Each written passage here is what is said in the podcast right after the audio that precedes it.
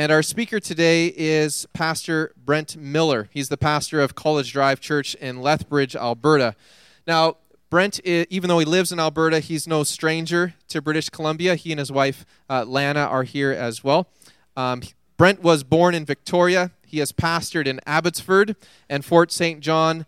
And even though he's been in Alberta for the past seven years, he continues to cheer for the Vancouver Canucks.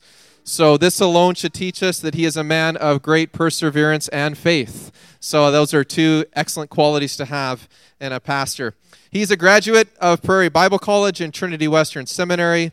Brent has served in pastoral ministry for over 25 years. And over the past couple of years, he has developed a friendship with our lead pastor, Brad Sumner, who is not with us today. He is in Florida on holidays. Um, and that friendship has also been extended to Martin Lanthier of St. Rose Church in Laval, who was visiting us just earlier in June.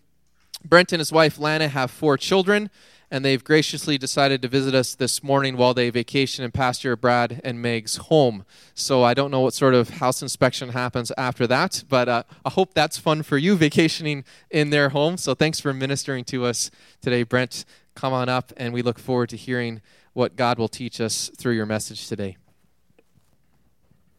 Thanks, Keith. Yeah, we're. Uh, is this on? Finding some really uh, interesting things at Pastor Brad's house, so we'll have an open house later this, e- this evening.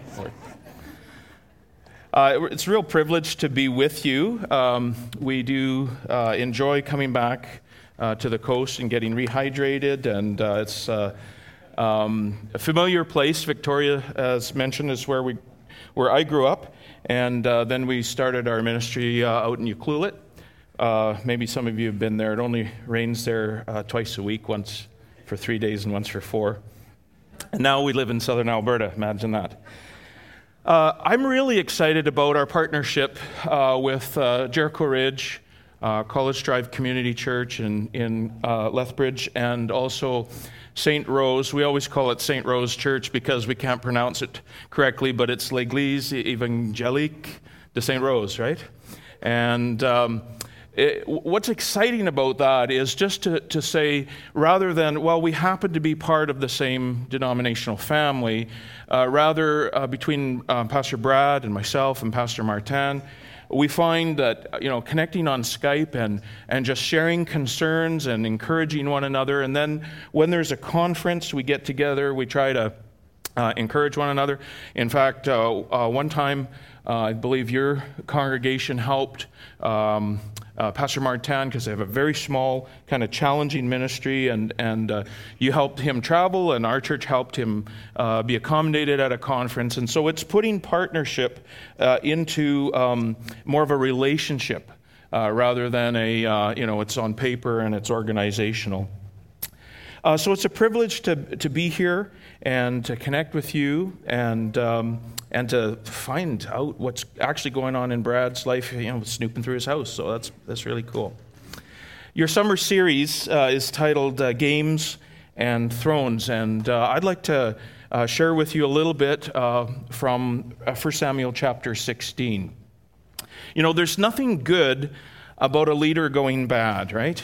You know, when, a, when we get a new leader and we affirm a new leader, it's like a coronation. There's a celebration and we're excited, right? But before we, people from BC, start pointing the finger too much out east, uh, there have been a few leaders out our way that have gone bad, right? Um, there have been a few frustrating seasons. And uh, the failure of a leader is a humiliation. Um, but just think about how it leaves people devastated, demoralized, discouraged, uh, bitter, um, and uh, sometimes a very nasty, angry response. Well, today we're going to explore uh, the anointing of David. And what's uh, unique about this story is you really can't appreciate what God was doing in calling out David for his unique ministry unless we understand it against the backdrop of the failure of Saul. And um, I, I, I, thought as we approach this, it might be good to have a little bit of an understanding of this topic of anointing. And I think we could spend a lot of time talking about that, but I just want to do it ever so briefly, just to say uh, two things. First of all, in the Old Testament, who or what, what offices uh, required uh, some anointing? Well, first of all, there was the prophet or the priest or the king. This was a, a, the kind of unique calling, unique role that God had for servants in the Old Testament context. And um, those required the special anointing by God. What did that involve? That's the who. What did it involve? As I read and, I, and, and, and uh, explored this a little more deeply this last week, uh, three senses came to mind. First is this idea of commission and then this idea of selection and then impartation. They were being given a very unique mandate, a very unique task to do, and so that's the commission. And then there was some kind of special selection. God was, and, and sometimes in very dramatic ways, was uh, choosing and selecting that individual out of uh, his people to serve in this special role. And then somehow, and this is probably the one I understand the least, there's some kind of impartation. The Holy Spirit, in some form, coming upon this person, God imparting to them an equipping, a unique equipping for that uh, role. And so, if you just think, uh, I know that's ever so brief, but prophets, priests, and kings in the Old Testament were anointed, and it had the sense of uh, a commission selection and, and impartation. And so, as I mentioned, David's anointing is set against the backdrop of Saul's rejection by God. 1 Samuel 15, 17 through 23 reveals uh, Saul's failure. If we took the time to go through that story, we would have, I don't think, any trouble in just reading through the story and seeing that the key word was disobedience to, to, the, to uh, see how Saul had been commanded very clearly by God, and yet he disobeyed. Now, with that in mind, I thought this was an interesting comment that a very noted Old Testament scholar, F.F. Bruce, made. He said, The tragedy of Saul was that he was a sincerely religious man. And I don't know if this picture gives you that, but you know, the stroking of the chin hair really is quite a religious pose, isn't it? And he does strike us, certainly, in the beginning of his calling by God, selection, impartation, his incredible commission to be the inaugural ruler of Israel.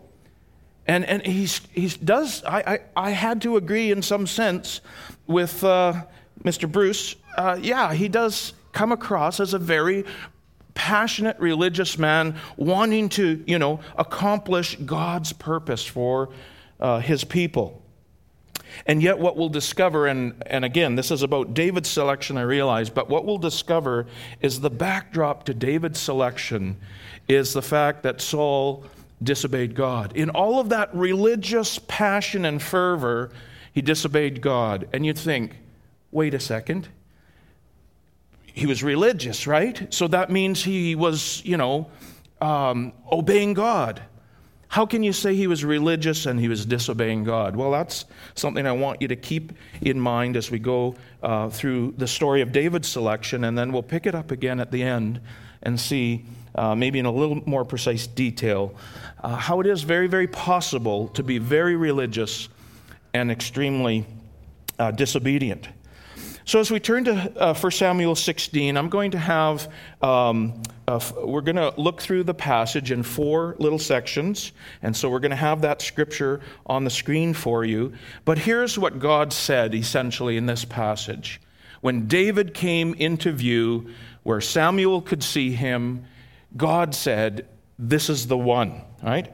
And I know that some who are younger and are, you know, scanning, we have a son who's 20 uh, he's scanning and he's listening. He's listening, right? For God to say, This is the one. And his sister is very frustrated because she decided that maybe this is the one. And he's not so sure that she's the one, right? But that's a little different than what God was up to here.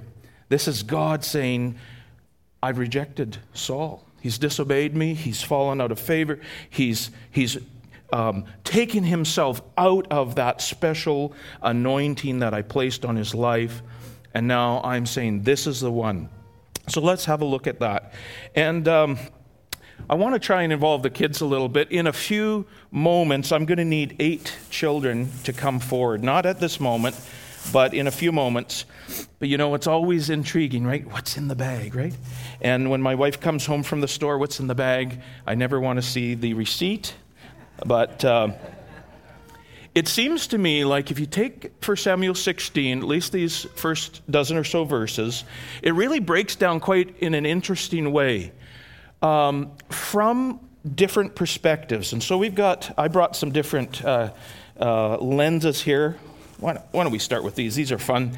These were my uh, glasses in uh, grade nine, and uh, I kept them. And uh, when I went to the optometrist about a year ago, he said the words I never wanted to hear Can I see those?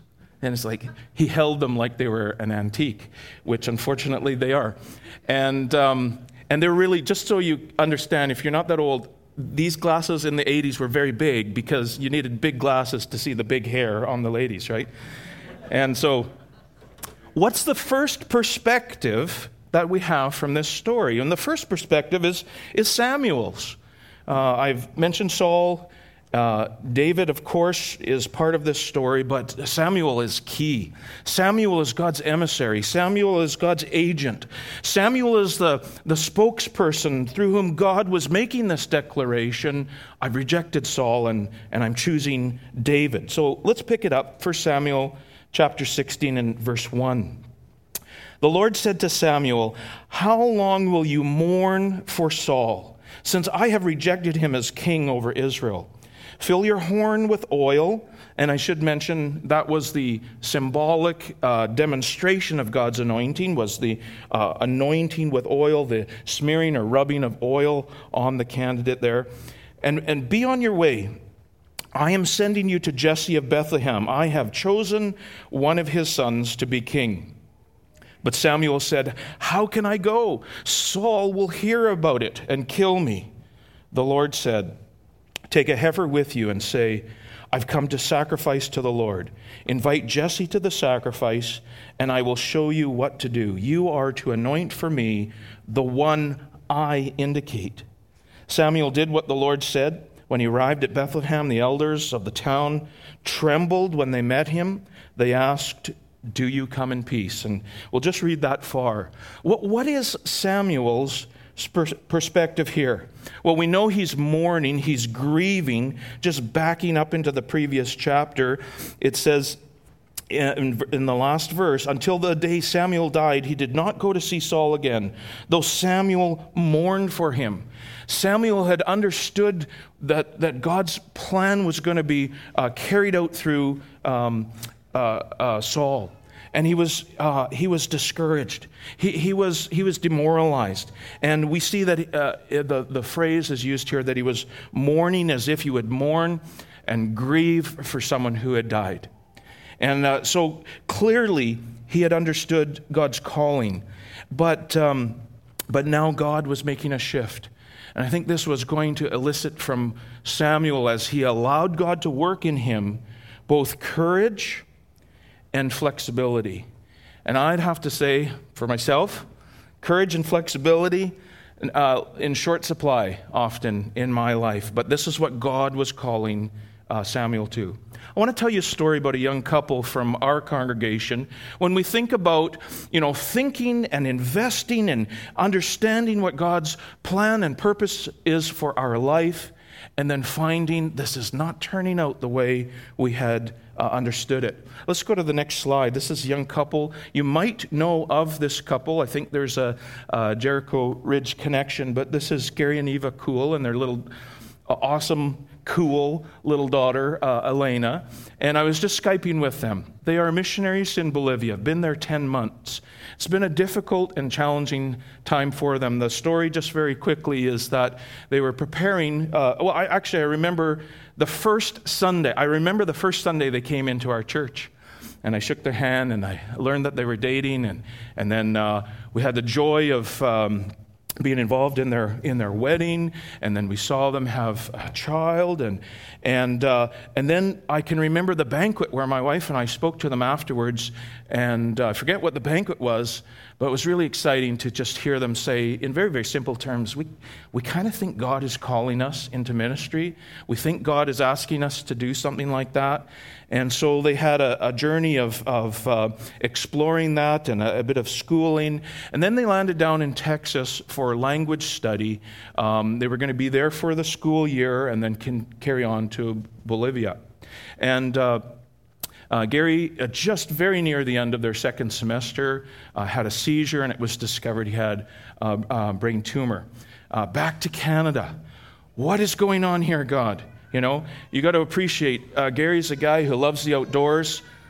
Unfortunately, he's, you know, from Saskatchewan. He's a Riders fan. But he, you know, I, I just remember hearing him very much um, when he said, you know, I, I, I, sold my, I sold my rifles, right? Sold my rifles and gave up hunt, you know.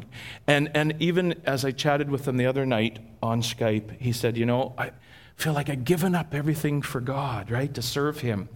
And um, just to kind of wrap the story, uh, Gary got through um, surgery, m- removal of the tumor, and subsequent treatment. And um, their medical team felt that he was well enough, and in fact, it would be helpful for him to focus on um, ministry in Bolivia. So that's where they've gone.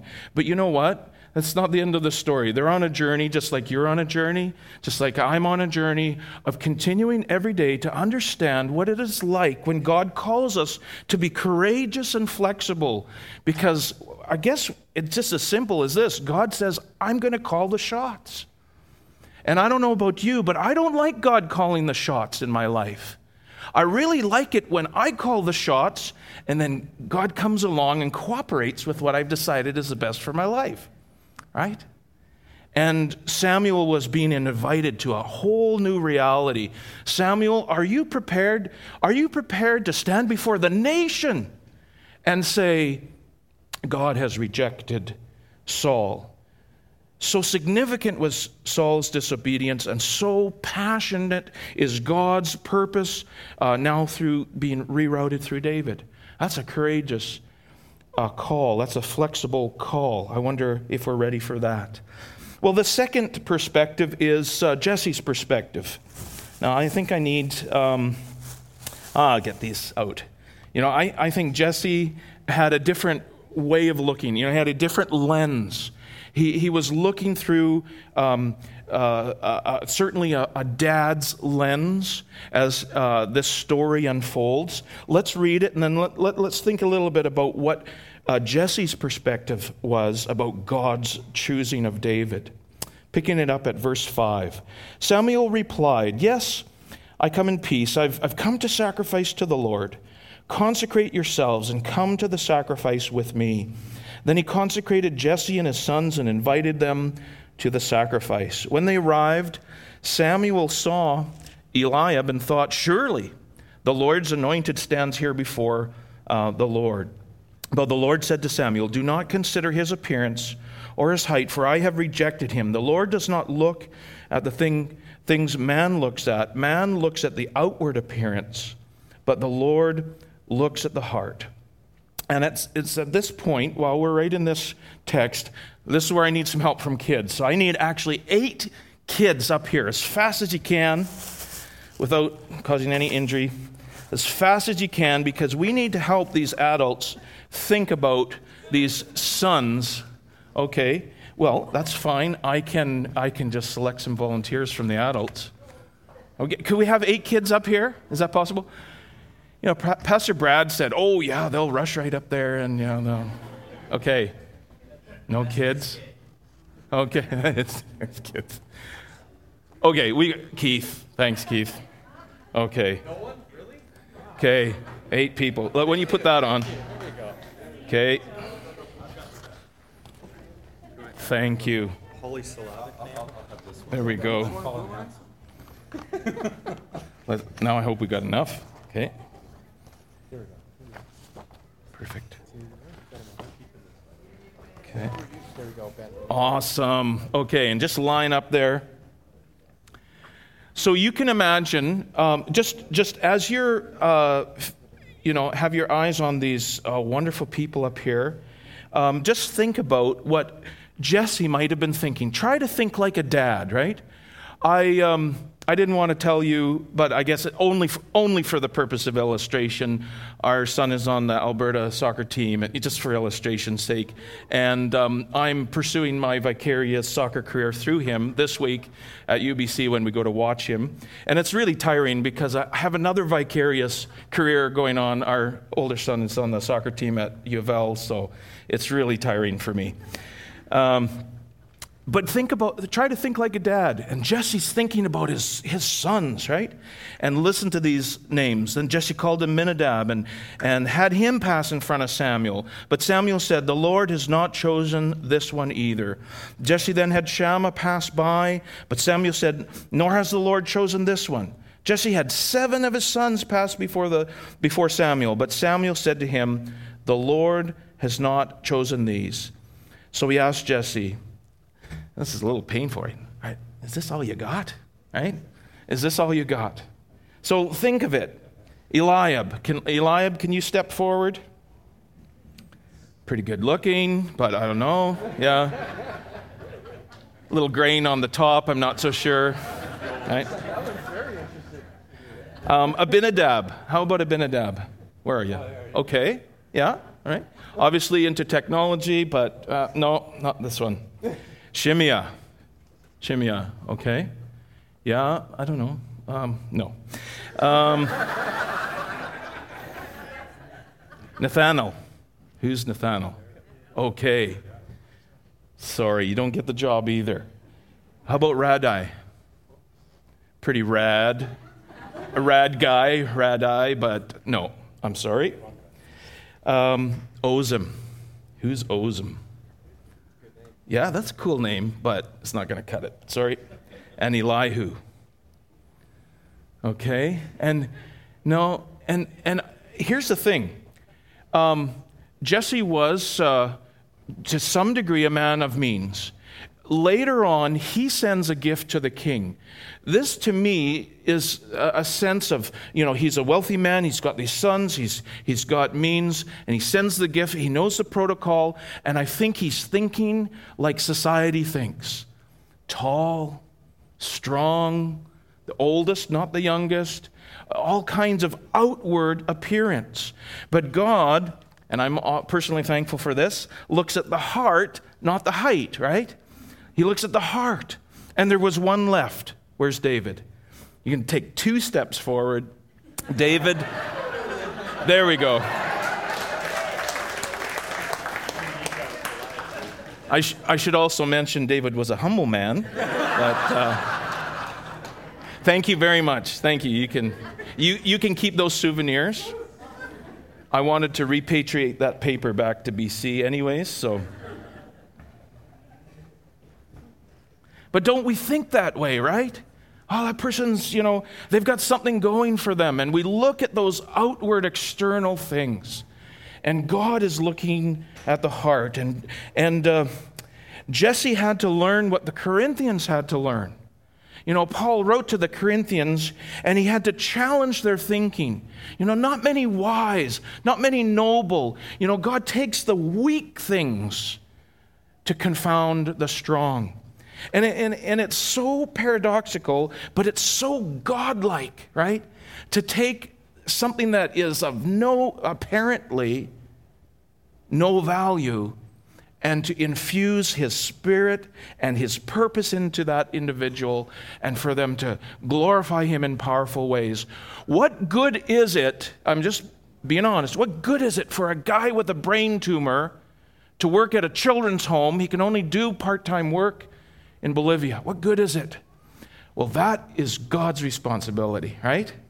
That is God's miraculous and mysterious and wonderful responsibility that God could take the weak things uh, and to, to uh, pour out his grace and strength through that.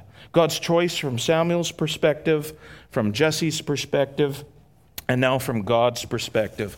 I wish I had glasses that were really God-like, but I, I just have the, this uh, pair here, and so I don't know if because God is so cool, He's got such great glasses. But what are the lenses through which God views His selection of David?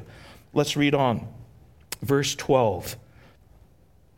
So uh, Jesse sent uh, and had David brought in. He was ruddy with a fine appearance and handsome features. And the Lord said, Rise and anoint him. And here it is. Here's God's declaration He is the one. So Samuel took the horn of oil and anointed him in the presence of his brothers. And from that day on, the Spirit of the Lord came upon David in power. Samuel then went to Ramah. Why did uh, God choose David and reject Saul? There's, I think, a very clear answer back in chapter uh, 13 of 1 Samuel. I'm just flipping back to 1 Samuel 13 and picking up at verse 13 and 14.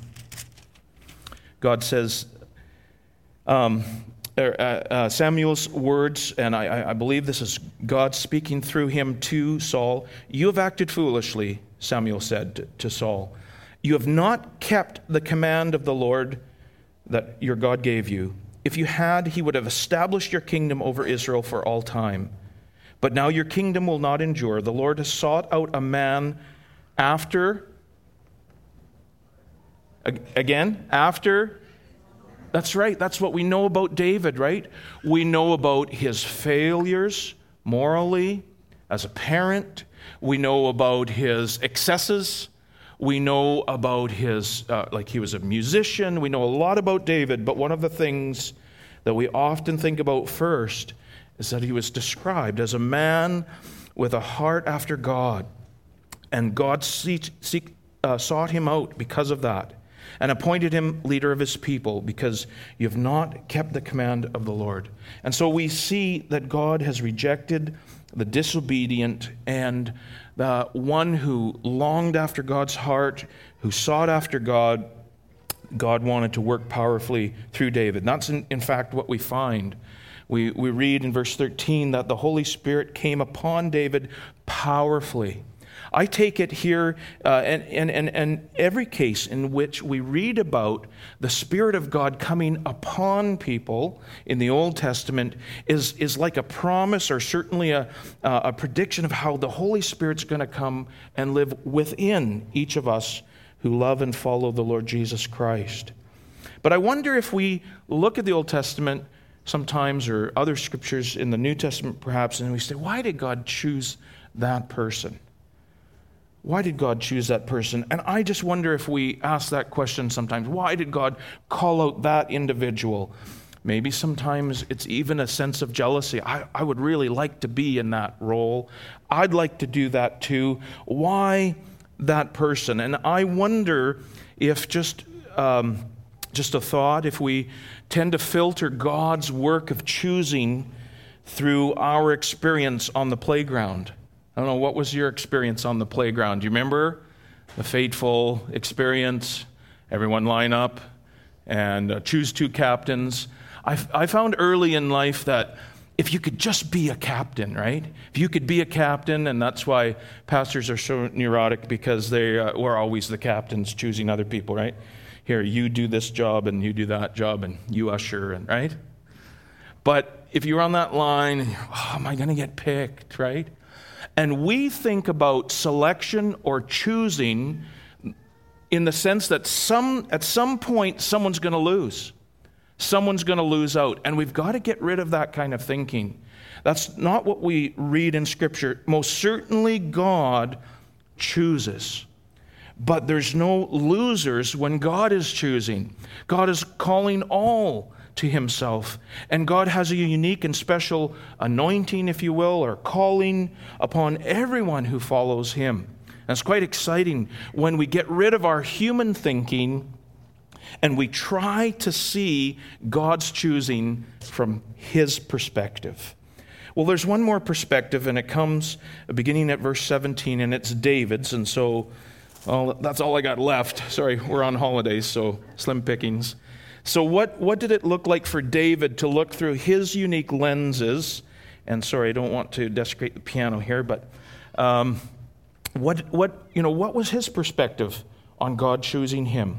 Well, briefly, according to verse 18, uh, let me read, sorry, getting ahead of myself. 1 Samuel 16, and we're just carrying on now at verse 17. So, Saul, uh, so uh, sorry, I've, I've passed over a little bit of information that um, God, in confirming David's calling by the Spirit of God coming upon him, was also seen in uh, comparison uh, to an evil spirit coming upon Saul. So we pick it up at verse 17. Saul said to his attendants, Find someone who plays well and bring him to me. One of the servants answered, I've seen a son of Jesse of Bethlehem who knows how to play the harp. He is a brave man and a warrior. He speaks well and is a fine looking man, and the Lord is with him. Saul sent messengers to Jesse and said, Send me your son David, who is with the sheep. Jesse took a donkey loaded with bread, a skin of wine, and a young goat, and sent them with his son David to Saul. Jesse understood, you know, what did society expect? David came to Saul and entered his service. Saul liked him very much, and David became one of his armor bearers. Then Saul sent word to Jesse, saying, Allow David to remain in my service, for I am pleased with him. I think David's perspective at this time, I'm quite convinced that though the Lord was with him, that's very clearly stated, the Spirit of God coming upon him powerfully, I really don't think David fully understood all that he was being called to do at this time. And yet, I think he understood this that when we are anointed, called, commissioned to serve God in a special way, it begins in a place of humble service. And David, it, it, it, every indication is here that he willingly came, served in this place, didn't say to his father, Well, wait a second, I'm anointed. I'm going to be the king. And he appeared here to wait on God's timing for the full, you know, the full implications of his calling to, to take root. And I wonder if we sometimes think about, you know, um, even in, in serving in the, in the church context, we have this advancement mentality of got to get higher, got to get into a higher place of serving. Or do we have just a humble and um, servant like attitude to um, uh, start to work out what God is ultimately calling us to by just a place of humble service. Well, those are four different perspectives on this story. I thought it very interesting that we could see it both uh, from Saul and Jesse's perspective, um, from God's perspective, and then for David uh, as well. So, just to wrap it up, how does this experience of anointing, this idea that God commissions us and selects us and imparts to us his equipping, how does that uh, fit into our lives today? Well, I, have got two phrases that I want to uh, just throw at you and just a couple of concluding thoughts. I think, and again, we're coming back to the contrast between Saul and David. When I look at Saul's experience, when I look at what he had been called to, it seems to me like what Saul was practicing was a spiritualized individualism. What do I mean by spiritualized individualism? He said, he said very clearly in 1 Samuel 15, I have obeyed God. He hadn't, but he said, I have. What would make him say that? This is where I do agree with Mr. Bruce.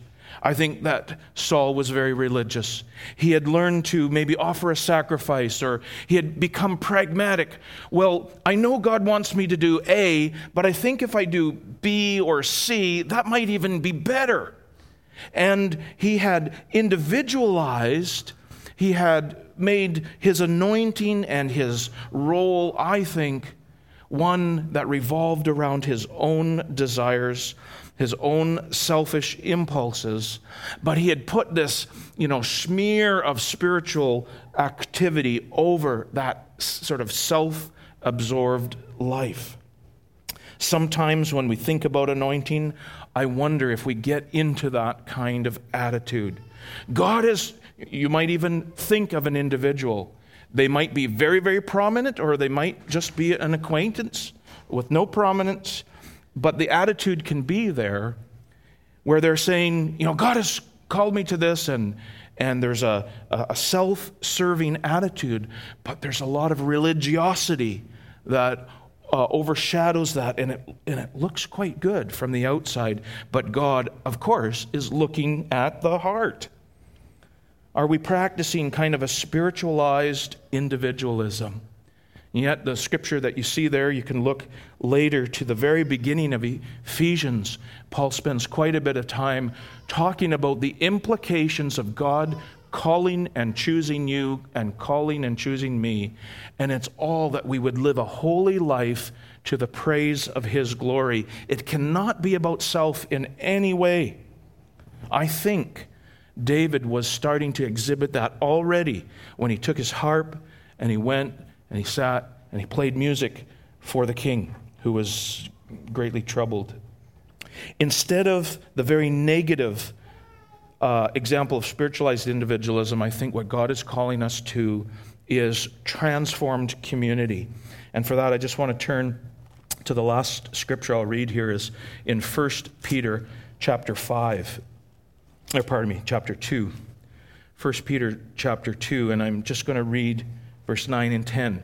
Just let these words soak into your spirit and think is that how I see myself? Is that, is that how we as a congregation see ourselves? This is God's truth. He says, You are a chosen people, a royal priesthood, a holy nation, a people belonging to God. That would suggest to me that what we see as example of anointing in the Old Testament now has real attraction in the life of the church when we are told that our identity is as a chosen, selected, royal priesthood, a holy nation. Do we see ourselves as that? A people belonging to God that you may declare the praises of Him who called you out of darkness into his wonderful light. It's all about transformation, and it's all about us collectively living out an example of that transformation. This is very exciting. There's a phrase that's been coming to my mind a lot lately God is very personally engaged in our life. But the church is very, though it's very personal, it's not individual. It's not individual. I had lunch with one of our elders this week and uh, was throwing out some ideas and with great insight, he said, We seem to be a congregation that comes together on Sunday, you know, and we come to the event, but we need to get beyond and engage, engage more deeply with one another. I think what Gary was saying was God is very personally working in us, but we, it's not individual. It's not individual. God doesn't say you're a holy person, you're a holy priest. He says you're a priesthood, a nation, and a people that He is gathering together to display transformation. So let's bow in prayer. Lord Jesus Christ, we thank you uh, that you've paid uh, the price for our sin. And uh, we just pray that you would uh, just speak to us really powerfully. Uh, we, we have this example of Saul, and we have this example of David. And Lord, I, I just confess, I, so often in my life, as you know, I'm Saul, trying to manipulate you to my desires. I'm trying to call the shots. Uh, and I even have the audacity to say, I've obeyed God in the process.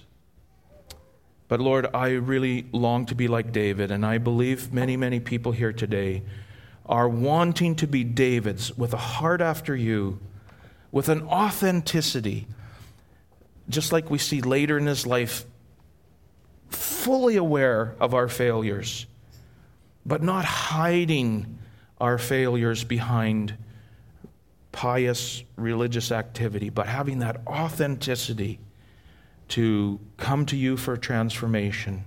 And so, Lord Jesus, I pray you'd be speaking to hearts today about getting out of the, the Saul syndrome, that religiosity covering over self, and, and, and to really see what it meant for David to be called because David, for all the failing that he would do, was authentic and real before God to continue to let God transform him. And so we just pray for that in lives and hearts today. Amen.